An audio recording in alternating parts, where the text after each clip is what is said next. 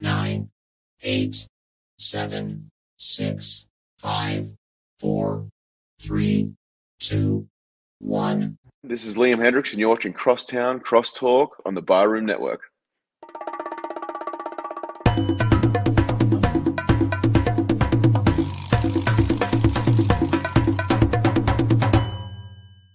Some may find the following disturbing. Discretion is advised.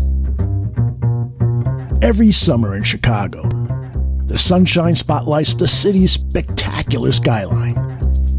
Its luxurious lakeshore, marvelous monuments, and the over 200 neighborhoods in the city. And it also brings to light two of the greatest sports franchises in the world. On the north side, it's the Cubs. On the south side, it's the White Sox. This is Crosstown Crosstalk.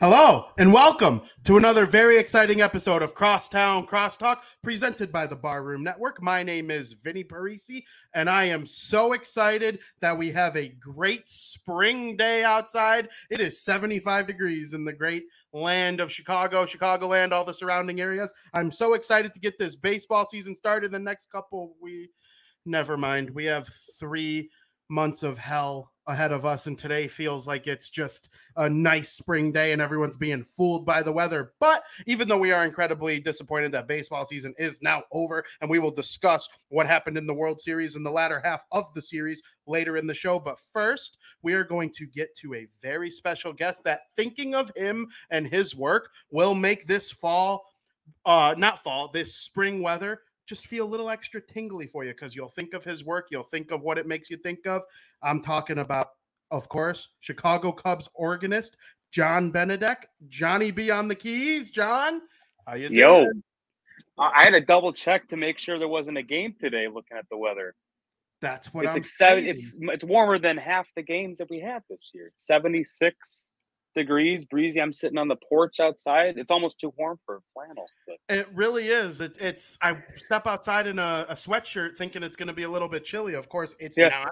You know, I need to take It's it coming. quickly. Oh, it's, coming. That's what I gotta milk it. Yeah. Oh yeah, we we have three months of hell coming our Yeah. way, maybe even longer. And you know, you Darkness and snow and Yep. And when you get to Wrigley Field in uh, a couple months to to play on the keys again, it's still going to be really cold. You're going to be still wishing be for the cold, November yeah. day. Yeah, the, it- Absolutely. I'll probably make it down there a couple times to to to stay fresh on the keys. Me and my counterpart Josh usually do that once a month. Uh, and man, they they installed that uh, climate control in the room. I'm sorry, there's cars passing by. It's No too worries. noisy, but uh, in the climate control, that's a lifesaver because during these cold like first month of the season and then that latter half in September, it gets it gets cold, I'm sure. really cold. Yeah. I'm sure it does. Now, when you go in and practice, you say once a month. Yeah, roughly. Yeah. Can, can fans hear that from outside the stadium? Nah, nah, we keep it Okay. inside okay. because we're I was just curious. So like like dead geese sometimes when we're trying to figure out songs. Got it. That's cool though. I love the ins and outs of music and stuff like that. So speaking of music, you play the organ for the Chicago Cubs. Mhm. Was that the first musical instrument that you ever played, or and when? At what point did you know that hey, playing the organ is going to be my calling in this world? Yeah, well, I, I piano is my first instrument, still is. I've been playing piano since I was five or six years old. My parents threw me in that. Um, I didn't want to do it. What six year old wants to sit at a learn classical piano for 30 minutes a day? It's like no one does. But um, that eventually became like the biggest aspect of my life. Um, and quickly I developed my ear through uh, that rather than just reading music. I, I learned to do that and improvise and write music. And um, in college, uh, I went to school for broadcasting. Uh, ended up getting a degree in that and more on the production side, and started working for a guy in Lake in the Hills, Stu McVicker. He does these the Club for Hundred podcast, uh, and that I that that was my show. I was producing that, and he happens to have an organ from Wrigley in his basement that he would have at these events when he has players and people over. And no one was playing it. So I'm like, okay, I'm a piano player. I could probably make this work. So I organ came much much later in my life, um, and when I started to gain uh, a, an understanding of the timing of the game, I did a little bit when I was at Western school. Uh, I had a little keyboard I would do for the baseball games there, so that's how I kind of understood the timing of the game. And uh, the Cubs ended up reaching out to me after someone put my hat in the ring, back when Gary retired, and one thing led to another, and here we are. That's awesome. I I Yeah. love that story. Started with the piano, moved on to the organ. That's really cool. Yeah. And obviously, it makes sense that type of transition. Now, I grew up in a house where me and my brother played sports our whole lives, but our dad, he, was a sports fan, but you know, his number one love was music. He played in a rock band all throughout our childhood into our 20s. And Mhm. I always loved the idea of combining music and sports, right? During the Yeah. hockey, we would do stick and puck and they would play like either hard rock music or dubstep music, just something fast to get you going while Yeah. you're skating around, having a good time. I love when I go to games, whether it be, you know, the two Chicago teams or even when you go out of town for other sports, even the Yeah. way they incorporate music and hockey with power plays and whatnot. It's awesome. What does combining sports and music mean to you personally? Well, music is, as we know, is an extension of ourselves. It's a way we express our emotions, what we're trying to communicate. That's just music in general. And why not be able to express your love of sports through that in the same way? And I, I like to think that the organist, whether you're at uh, United Center or at Wrigley or even on the South Side, the organist is the cheerleader. They're filling in the gaps. They're cheering the the plays along with you. They're anticipating the next play alongside you. That's the purpose. So I think that's the ultimate um like goal as a musician and a sports fan is to be able to express your love of sports through music. That's yeah. That's awesome. Now there are 124 teams across the four men's pro leagues in North America. Okay. Not all of them have a live organ player or even No. just any type of musical anything. So you get to do it at Wrigley Field, which is of course one of the most iconic venues in all of the world, not even just sports, even like all No. of the world. Can you describe the atmosphere of Wrigley Field from your seat as the organist? unmatched. I mean, to put it in one word, uh, there are some there are some some days where it's you know midweek, everyone's at work. There's not that many people there, but um, I remember when everything reopened. We had that reopening weekend last year in 2021, and uh, we we're playing the Cards, and that Sunday night game, we were on our way to sweeping them. I couldn't believe how loud it was. I was there for the NLDS game when Javy hit it into the basket, and I think that may have been louder. Wow. It was when when Kimbrel was on the mound about to strike out the side, and everyone's clapping simultaneously because they're just hungry. They're hungry to get back to the ballpark, and you could feel it all culminate in that one moment. And I can't. I've been to many sports venues. People have been to more, but I've, I've been to enough to understand that Wrigley is pretty much unmatched. Pound I for pound. believe it. Yeah. I believe it. So, what kind of music do you listen to in your personal life, whether it be like in the car, at the gym, uh, while you're walking, whatever it might be? Like, what do you listen to? gym. And does it influence? Yeah, at the gym. I'm at the gym. Yeah, I'm at the gym listening to hard rock, man. Um, does it also influence your playing? Uh, yes and yes. I listen to Dan. I'm all over the map. I hate saying that because it's like, oh, it's a cop out. But like, it's it's honestly true. I if you go on my Spotify playlist, I got country. I have symphonies from you know Dvorak's Ninth Symphony down to Beethoven. I love this. It just depends on my mood. It depends on the time. Um, since car rides are like my only chance throughout the day to be quiet, I don't listen to music much in the car. But when I'm sitting at home, if I'm working, I'll play some instrumental stuff.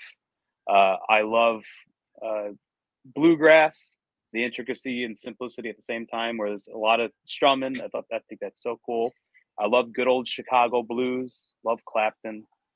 Um, modern alternative stuff. It's interesting to hear how people work synthesizers and alternators and all these cool things. Um, arpeggiators, I mean alternators. I was looking at my car. Arpeggiators. Um, but yeah, I'm all over the map, and, and since I play everything by ear pretty much, um, that influences what I play at Wrigley. I'm all over the map at Wrigley. on my on my set list, I have everything from Lady Gaga down to Frankie Valli to to to film composers. You know, I'm I'm everywhere, and that that helps because you never know when you're going to need to play the Lord of the Rings theme song or Edge of Glory. Like you have you have no idea, and when it comes up, you're like, ah, that'll be good here, and you write it down and go listen to it and play it later on in the game. so you have free reign to play whatever you want. They have, yeah. I it, it seemed to be kind of they, they give me a lot of a lot of liberty, a lot of freedom to to to play what I want. Very rarely will they will they tell me not to, uh, if at, if at all ever. Um, there's a lot of requests every now and again. Though obviously, I got to know how to do the anthem. I got to know how to do take me out to the ball game. There are some like gimmies, um, but yeah, there's a lot of freedom, and that's that's the that's a great thing about this is is just being able to freely express through the keys. I love that. I love the freedom to express yourself and the way Yeah. that they let you do that, and you do a very good job at it. Now, Thank another you. person who's very good at their job is someone that I, when I go to games, I, I, I watch the sports pretty in depthly. Make no mistake about it. But I also love the optics and production and all that kind of stuff. I like the storytelling just as much as I do the, you know, the game itself. And you guys all help to tell the story by playing music, announcing players. Of course, talk about Jeremiah and Jeremiah. Jeremiah. recently- he he recently got the job as the public address announcer, and I think he's as good as any public address announcer I've ever heard. Don't mind the dog barking. Thousands of dogs have on the show from my camera, from the neighbors to guests. Don't worry about dogs barking. It's part of the show.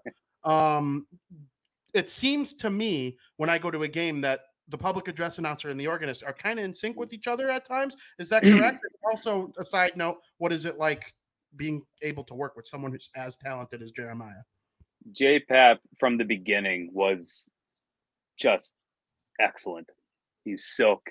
The learning curve was practically non-existent because he came in. I think I was there his second homestand ever. The first homestand, I think Josh Langhoff was on the keys for that first one. But then when I came in, shook his hand, introduced myself, you would think he's been in the league for a decade because he takes he's there hours before first pitch. I'm there two hours because I have to be. This guy is there, geez, at least 30 minutes before I get there, looking over scripts, making sure that the names are pronounced correctly and inflections are right, making sure his timing is on point. He takes his job as seriously and as professionally as it gets. And he's also just a ridiculously nice guy, extremely humble, extremely down to earth. You can talk to him. He knows how to turn off that that persona, you know and you can you can you sit and talk with him and you'd be like oh this guy's he's a person and that's what you want that's what you want is you know he there's there's a personality kind of attached to these jobs that can can sometimes be unapproachable and it's our job as a decent person to try to defy that try to defy the personality aspect to just be able to converse with people and be around them and he does it so seamlessly because he's just a genuinely nice guy. That's awesome. Now, Yeah. We live in a great sports town. There are five, six sports teams for men, Oh, yeah. and then there, the Chicago Sky are wonderful as well. Like, they're, the sports teams in this town are awesome. Did you Yeah. grow up a Cubs fan? Are there other sports that you like to follow, watch Mm. along, play players across leagues that you like? Like, what's going on? Where's your Cub Cub, fandom? Cub- Cubs is number one, always has been. Uh, my parents raised me right. they gave me uh, that that taste. I remember my I, me and my dad used to listen to the OG Pat and Ron. So Ron Santo on on AM. We watch we we listen to radio more than TV because we just love Pat Hughes. Everybody does, and now I get to work like right next to him. I think that's so cool. Um, back in the 07, 08 days, I watched a little bit in the 03. I kind of remember. I was kind of you know nine years old. You like baseball. You're you're not grasping the gravity of 2003. I don't think I even now I probably couldn't. I understand what happened, but like the downfall of 04 was when I started to get into it a little bit. The Matt Clement with you know I loved his goatee. 07, 08 when we came so close, but ugh, Yeah.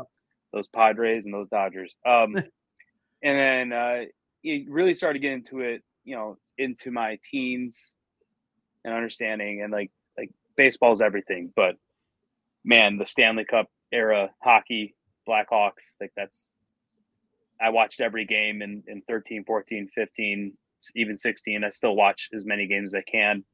Uh, basketball, everybody loves D Rose. I love Kirk Hinrich. Chicago sports is is we're spoiled, man.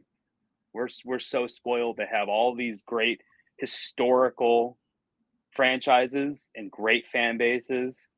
Um, the fact that we have stories like the 90s Bulls and the early 2000 or the, the 2010 Hawks and then this Cubs team with, with overcoming all those years we were waiting for it.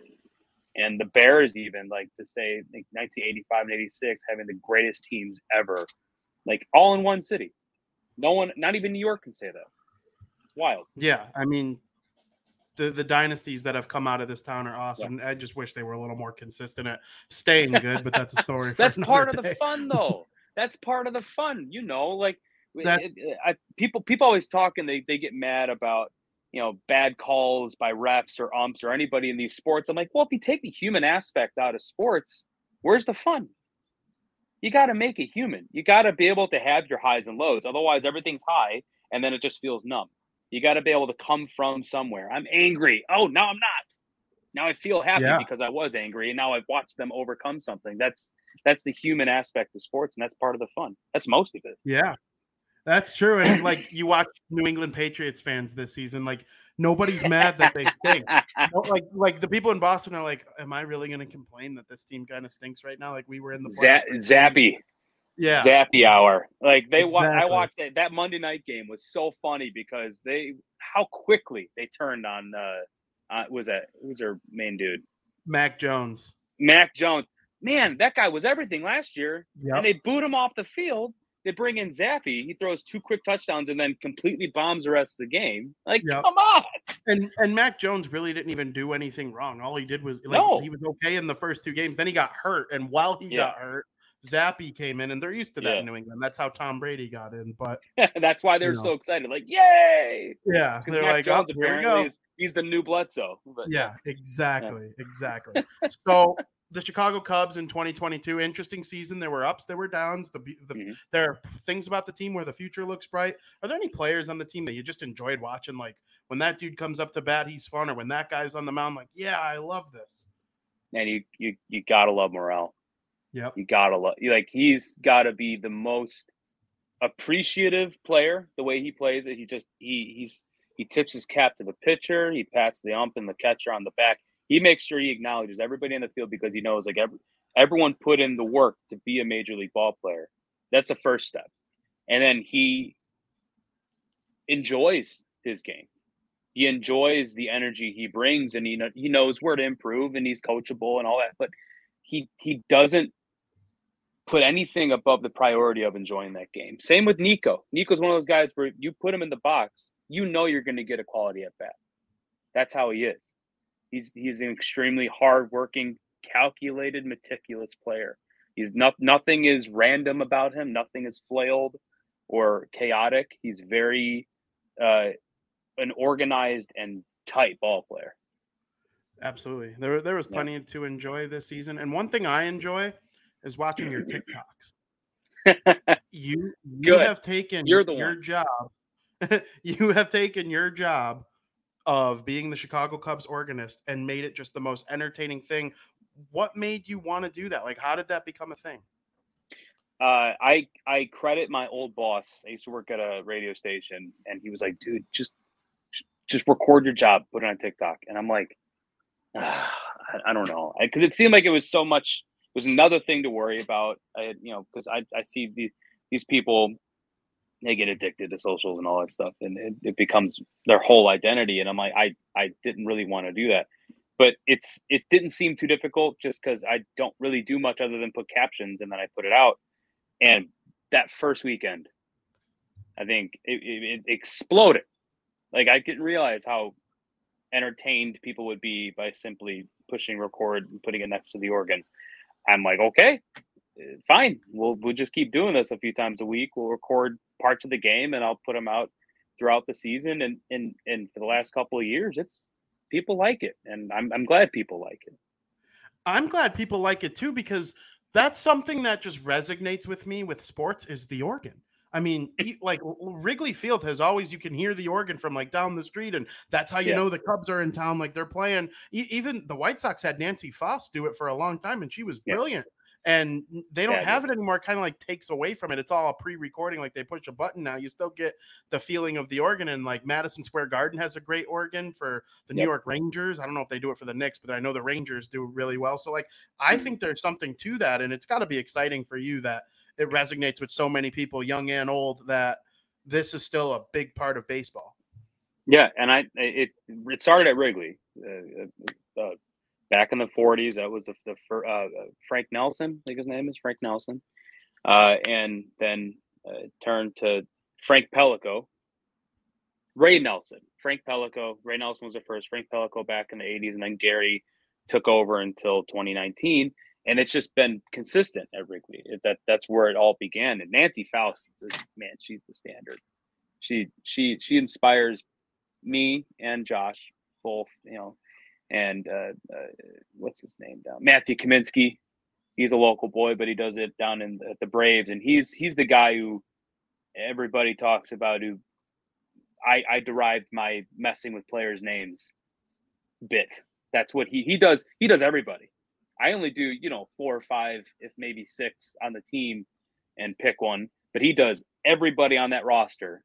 He has a song for, and sometimes even has more than one for that player. Whether it's that next game in the series or like the next at bat, he is so ridiculously good at what he does down there. That's awesome. I never even Yeah. really put two and two together. Has a player ever come up to you and been like, John, really? That song? No, no. Uh, I- actually, Morel, uh, I met him at a, at an event earlier this year, and uh, I started just kind of doing it. It didn't really seem like it was much of anything, but when the uh, the field attendant or the ball, we call him ball boy, but whatever you want to call him, was running out from the sideline to get a dead ball in the foul ball zone on the track, I would play the William Tell overture.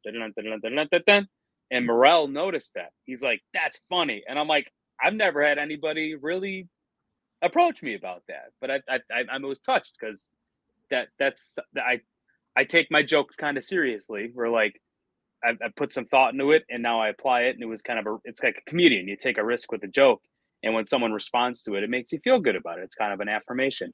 And Morel noticed that. So that's the only time though. I I- don't really get approached about, you know, messing with their names, but This this might sound odd, but that's one of my favorite stories that's ever been told to me on this Oh. podcast. I love hearing that because uh, you know, hearing players, they're on the field, they're human, they listen, they they understand what's going on. That's awesome. I love it. they that. have a job to do. But I'm, I'm happy that they that that he noticed that. Absolutely. So you're you're involved with the Cubs and playing the organ and you're great at what you do, but tell me really quick, what do you like to do for fun that's outside of music and sports? What makes John Benedek go? What's your favorite thing to do for a hobby or maybe an extent maybe it's an extension of music or sports or something, but what do you like to do for fun? You're gonna you're gonna laugh at this. Uh, roller coasters. Roller I love love roller coasters. I will go on road trips to ride a roller coaster. Yeah. Um, Great America's nearby, and they got some good ones. But Cedar Point is like my heaven on earth as far as like the Coaster Kingdom. Busch Garden down in in Tampa is pretty good as well. But I I, I love a good coaster. Um, I like photography. I have I, I, I have another kind of Instagram persona where I just take long exposure landscape photography. It's just a way to sit in a moment for a long time. Uh, it slows you down. But you know, I used to do that a lot more than I do now because I think I got busier. But those two, uh, I like eating. Eating's fun. Yep, uh, I think everybody likes that. We, talk about loves quite a bit on this show. Yeah. Absolutely, like mid, yeah. Uh, anytime I get a chance, I'll eat. But yeah, uh, anything with with, with people, so with family, with friends, um, that's that's always a, a good thing. Absolutely. You thought I was going to laugh at the roller coaster thing. I couldn't agree more. And I've never, I'm weak with my experience. I've only been to Great America. I've never been on a roller coaster anywhere else other than the Chicago Gurnee, uh, Mhm. Great America, Raging Bull. Man, yeah, good. that's good stuff. Great first drop in the back row. That I, I there's not many first drops that are better than that. the way it dives into the tunnel because it I've flings you over. I like that air time because if you're in the front row, the train's already halfway down the hill before it really starts to pick up speed. But in the back, and you're already up to speed by the time you're over the top of that hill and you get flung out. So that's that's that's what that's what coaster freaks like. I would have never thought of that. That that's awesome, John. Yeah. I can't thank you enough for coming on our show. That was a great Dude, time, a a great little interview there. You you do a great job at Wrigley Field. Is there anything you want to Thank promote you. about yourself before we let you go? Nah, man. It just everyone enjoy the off season, enjoy the Hawks and the Bulls. They're looking okay.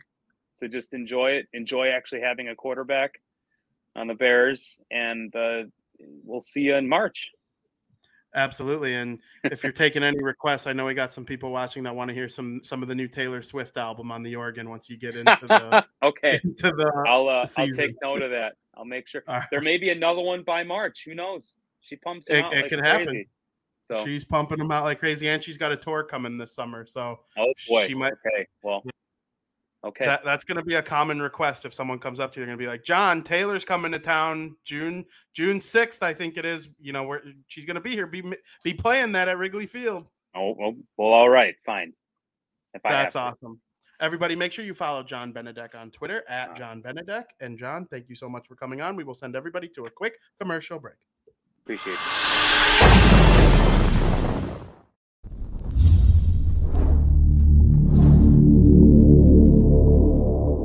Got to be accountable to yourself. You got to be fair to yourself and saying, hey, you know, I, I screwed up here.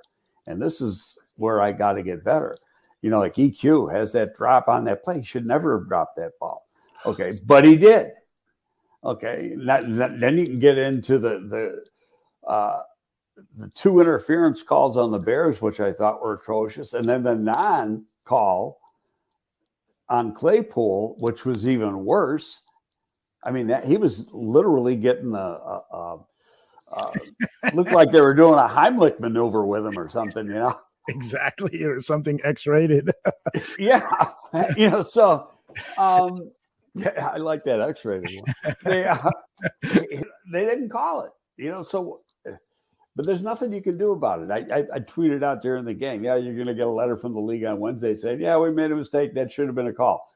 Big fucking deal.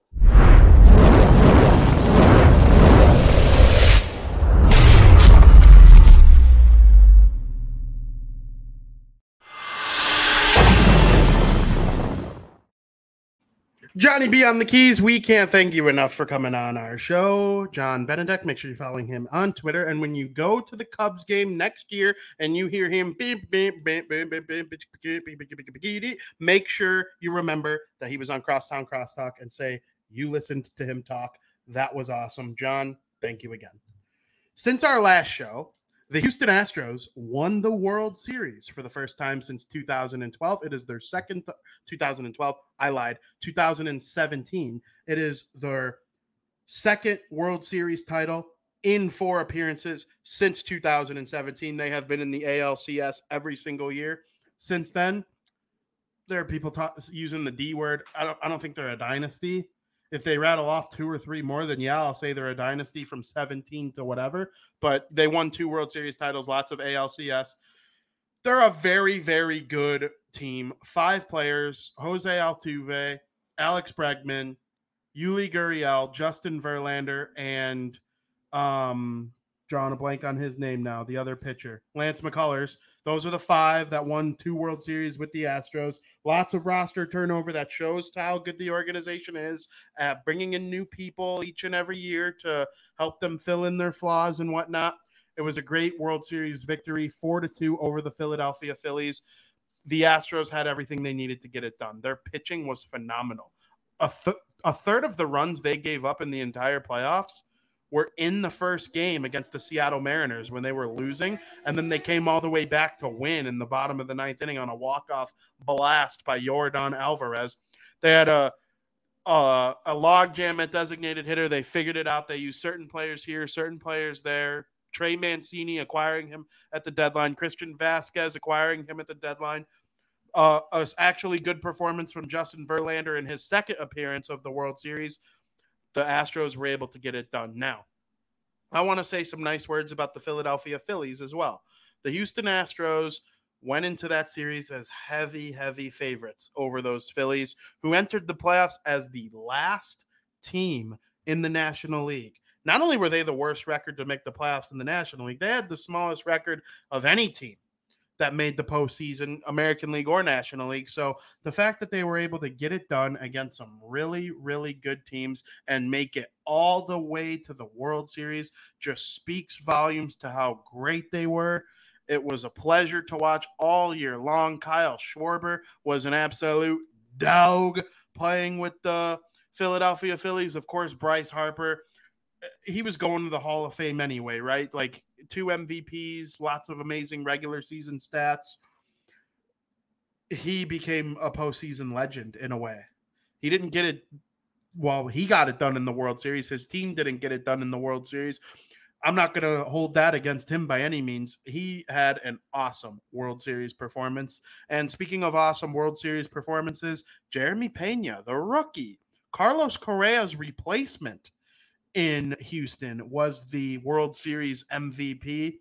Listen, guy was drafted in 2019 and if you know anything about the 2019 and 2020 MLB drafts those guys got hosed by COVID-19 they had to have a very unusual path to the major leagues i think of guys like Adley Rutschman like Andrew Vaughn like Jeremy Pena who made his way with the Houston Astros, and he is now one of the best shortstops in the league. I believe he won the Gold Glove for shortstop, and his former shortstop of Houston, Carlos Correa, finished right behind him. You know, it was a nominee for the Gold Glove at shortstop in the American League. Pena was outstanding in this World Series. He deserves to be the World Series MVP, and stuff like that is why the Houston Astros continuously find their way in the ALCS at minimum is because when they lose George Springer, they replace him with Yordan Alvarez or Tucker or you know guys that weren't there before Springer arrived. Oh, Gerrit Cole, he leaves. What happens? Urquidy comes out of nowhere. McCullers becomes even better. Verlander was injured all this time. He comes back now. He's great again if they were to like lose Altuve in free agency or something, which they're not going to, you expect them to pull out a second baseman out of nowhere. That's awesome. That's just what the Houston Astros do. That is what makes them great. Listen, I hated them too. They're the cheating, like banging on trash cans. They're an easy team to hate. It's fun, funny to make fun of Gerrit Cole now that he's with the New York Yankees. It's funny to make fun of Al, Jose Altuve and yell "F Altuve, cheater, cheater." I, listen, we all do it. We all did it. They're they were a very unlikable team for a long time. Hard to hold them accountable. I mean, no, it's easy to hold them accountable for 2017, but what they've done since then it, it should almost make you more mad at the fact that they cheated because they did not need to do it. They were not frauds. They made themselves look like frauds because they gave themselves that extra 1%. And truth be told, cheating or not, the 2022 Houston Astros would smoke the 2017 Houston Astros. The pitching that I saw in this playoffs from Houston against Seattle, against Philly, against the New York Yankees, was unmatched. It is like un it is like unlike any other pitching performance I've ever seen from a postseason team. It is just remarkable what they have been able to accomplish. And to be honest, I tip my cap to you, Houston Astros. You are the World Series champions. There's nothing illegitimate about it, and you will go into the 2023 season as probably un undeniable favorites to win the American League again. We'll see when all that comes out, but there's lots of free agent stuff to be decided in between now and then as well. So that officially here on the Barroom Network puts a bow on the 2022 Major League Baseball season. For everyone who covers baseball on this network, we can officially say the season is over. Now, that does not mean Crosstown Crosstalk is going anywhere because it's not. We move on. 2022 out, 2023 in. You're a Cubs fan? We move on. You're a White Sox fan? We move on. Are you a fan of one of the other 28 teams? Thank you so much for listening. This is not a Chicago exclusive podcast. It is an all MLB podcast. First and foremost, welcome.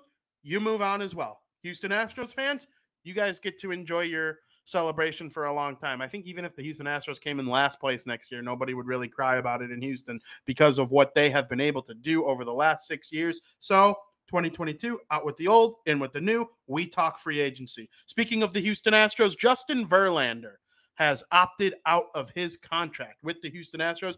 A bit of stunning news. I thought he'd want to stay in Houston.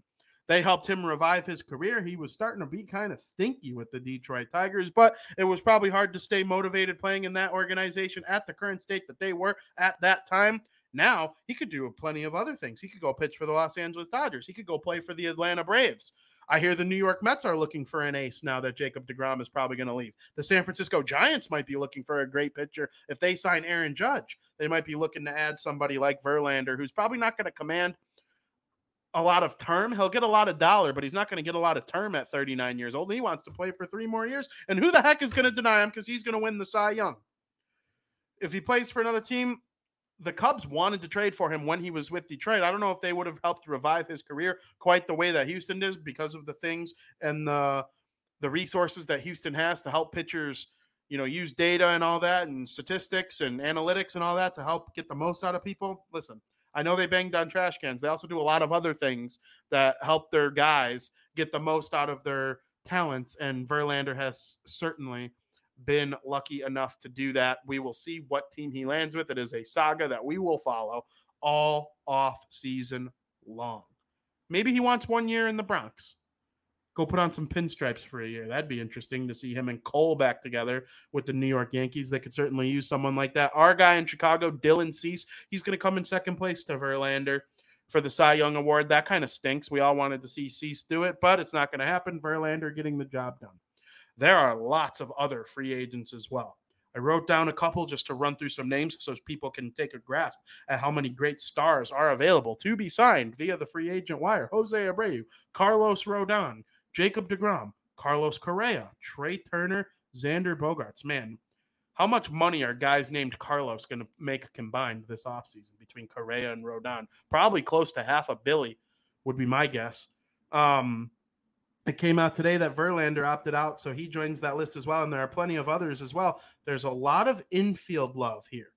Okay, Jose Abreu, you can make a whole infield. There's not really a third baseman on this list that I wrote down. At least I'm sure there are some that I might be forgetting. Even though Arenado did decide to go back to the St. Louis Cardinals, so he's surprisingly not on this list. But this is uh this is an interesting list. There's going to be a lot of money floated around. I know Bogaerts and Rodon are both Boras clients. They're certainly going to be paid heavy. I believe it came out that the Cubs met with Boras to talk about both of them. They could use both of them. While I'm a little iffy on the Cubs middle infield because Nico Hoerner was so great this year and they have a lot of faith in Nick Madrigal. Like, what'd you trade for Nick Madrigal for if you're going to sign a $200 million free agent second baseman or a $200 million shortstop to play second base or a $200 million shortstop to have play shortstop and you move Nico Hoerner to second base, even though he was so good at shortstop last year? It's a very interesting conversation when it comes to the Chicago Cubs middle infield, but obviously both teams should be in on all of these guys, really, if you think about it, because both of them need upgrades in different ways for different reasons. The Cubs are trying to ascend into what should be a borderline playoff team, if not better. And the White Sox were a borderline playoff team last year. They came up just short in what was a terrible season for them when they came in with World Series level expectations, and they failed to do that the vibes are low for the White Sox. They're high for the Cubs, but both of them could be pretty good in 2023 if they play their cards right. Now, a name I did not mention was Aaron Judge. Aaron Judge broke the American League single season record for most home runs in a season with 62 this year. It was one of the most glorious moments in the history of the sport. He had all eyes on. There were basketball games being played on ESPN and college football. You know how much money the NBA and college football pay ESPN to broadcast their games on their networks, billions of dollars combined. Okay. They're tuning it out to put Aaron Judge on a little screen and then the, the college football games in a little screen in the corner while Aaron Judge is batting.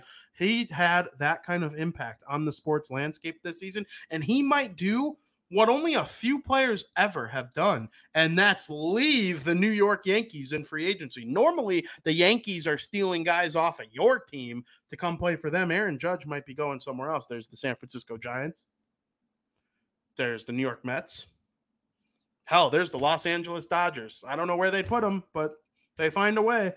They find a way over there in the city of Angels, and they're going to be losing Trea Turner.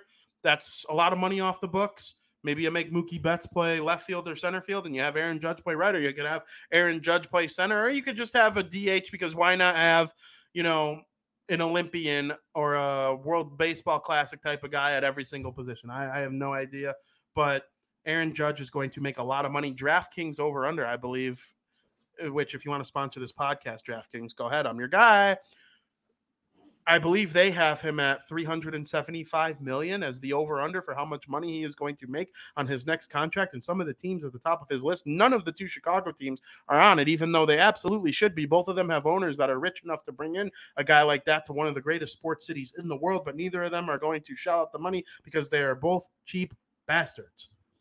Wilson Contreras opted out of his contract with the Chicago Cubs. Well, nope, wrong. He did not opt out. He was extended a qualifying offer and he chose to decline it. So the Cubs are going to get a compensatory pick to replace Wilson Contreras, but they are losing their all star catcher that won a World Series with them in 2016. It's tough news for the Cubs. I mean, the pick that they're getting for him, not good enough. You could have traded him at the deadline. You made him do his little farewell tour where he's crying in the dugout with Ian Happ and he thought he was gone. You made him go through hell during that week, and then you ultimately don't trade him. So he had to show up to Wrigley Field to play again after the waterworks the following Friday. It was just a very, very weird situation for the Chicago Cubs. It doesn't seem like they were very fluid with Contreras and what they were going to do. He seemed like he actually thought he was going to get moved, and then he didn't get moved. So that just tells me that the Cubs didn't do their due diligence when it comes to letting Contreras know, hey, your name is out there to be moved, but it is not a lock that you're gone. We'll deal with whatever happens when it happens. I think that would have made things easier on him, but they chose not to.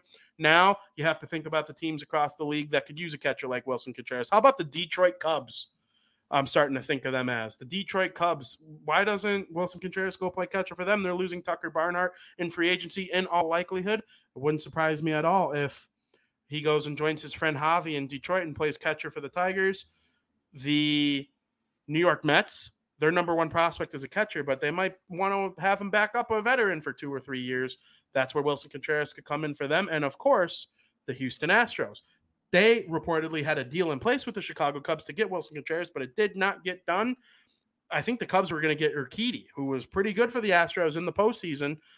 It ended up not happening. The Astros won the World Series anyway. They traded for Christian Vázquez, the Boston Red Sox starting catcher, to be the backup catcher to Martin Maldonado. Well, now Vázquez is a free agent. There's a chance that he leaves town. So then they'll have Martin Maldonado, who's going to deal with some surgery this offseason. I'm sure he'll be ready by spring training, but the Astros, they might want to have a backup catcher plan ready to rock in case things don't go their way this offseason with Maldonado. It wouldn't hurt to have Maldonado as your defensive stalwart, and then you have Contreras as the offensive catcher. It's not even like the Astros were a juggernaut at designated hitter either. Okay, Vázquez did DH in their game clinching, their World Series clinching game six. They had two catchers in the lineup as a result of the DH. So mm, if you have Contreras, he could DH, Maldonado can catch. And then on days where Contreras catches, you have somebody not named Maldonado catch because Maldonado stinks at hitting, even though he's elite at defense. So their possibilities are endless, but the one possibility that a lot of Cubs fans might not want to hear for Wilson Contreras is the St. Louis Cardinals. Yadier Molina retired. They got nothing as a backup plan. They they were trying to probably trade for Wilson Contreras. I just don't ever see the Chicago Cubs and the St. Louis Cardinals ever making a trade, which is something that probably hindered that from getting done during the season. And I don't know how it would have impacted them this year. It seemed like the Cardinals were mostly concerned with the farewell tour for Molina and Albert Pujols. But now that Molina is officially retired, they're looking for a catcher. Would not surprise me at all if Contreras chose to go down to St. Louis Cardinals organization. That's actually my that's my early offseason prediction. Subject to change, but I see Wilson Contreras playing for the Cardinals next season. Good news came into fruition for the Chicago White Sox over the last week or so. Ever since they hired their manager Pedro Grifol, things have been changing for them a little bit. AJ Pollock decided to opt out of his contract. AJ Pollock wasn't that good in 2022, so I don't get why he would leave $8 million on the table. He's not going to get that with another team. He could have just opted in, called the White Sox suckers, and taken his money. Instead, he took a five million dollar buyout instead of the fifteen million to play. The White Sox save eight million against the cap. Well, there's no cap. They save eight million on the books. That's my hockey brain going when I talk about salary caps. But the fact that he gave, he basically gave up eight million dollars to not play for the White Sox. I think that says a lot about his feelings for playing for this team during the 2022 season. Now there are a couple things to take away from this. The White Sox have an extra eight million dollars to spend. You can get some good players over eight million dollars to add to your depth on this team. Maybe they sign a starting pitcher. Maybe they get a second baseman that doesn't stink. You know, that money can be used in a lot of different ways, and they're also saving money on other players across the diamond as well. If they cut salary by letting go of someone named Joe Kelly, maybe. You know, there are lots of ways to take care of business here. We'll see what happens with guys like Yasmani Grandal and Yoan Moncada, who are hoping to have bounce back seasons next year. We'll see if they're actually able to. But it also rids the White Sox of anything related to the Craig Kimbrel trade. They traded Craig or they traded Nick Madrigal and Codi Heuer to the Chicago Cubs for Craig Kimbrel. Madrigal kind of stinks. I mean, he, he's good, but he's not anything that I'm like crying about losing. Codi Heuer has a chance to be a really good relief pitcher for the Chicago Cubs starting in 2023, though. He missed all of 2022 because he recovered from Tommy John surgery, but he was bad with the White Sox in 2021 in the first half, great with the Cubs in the second half, but he was really good with the White Sox in 2020. You might remember, like dominant in 2020 with the White Sox in the short 60 game season. So the potential's obviously there. Then you get Craig Kimbrel. He comes to the South Side. He had a 0.5 ERA with the Cubs in the first half of the 2021 season. He was awesome. He was in the All Star game. He literally he literally looked like the best reliever in the game at that point in time. Then he comes over to the White Sox and he was brutal. Now, I think Tony La Russa used him wrong. Liam Hendriks remained the closer, and Craig Kimbrel was pitching in the eighth inning. If you're a closer and you've been a closer for 15 years, you are used to getting those final three outs, the three hardest outs in the game.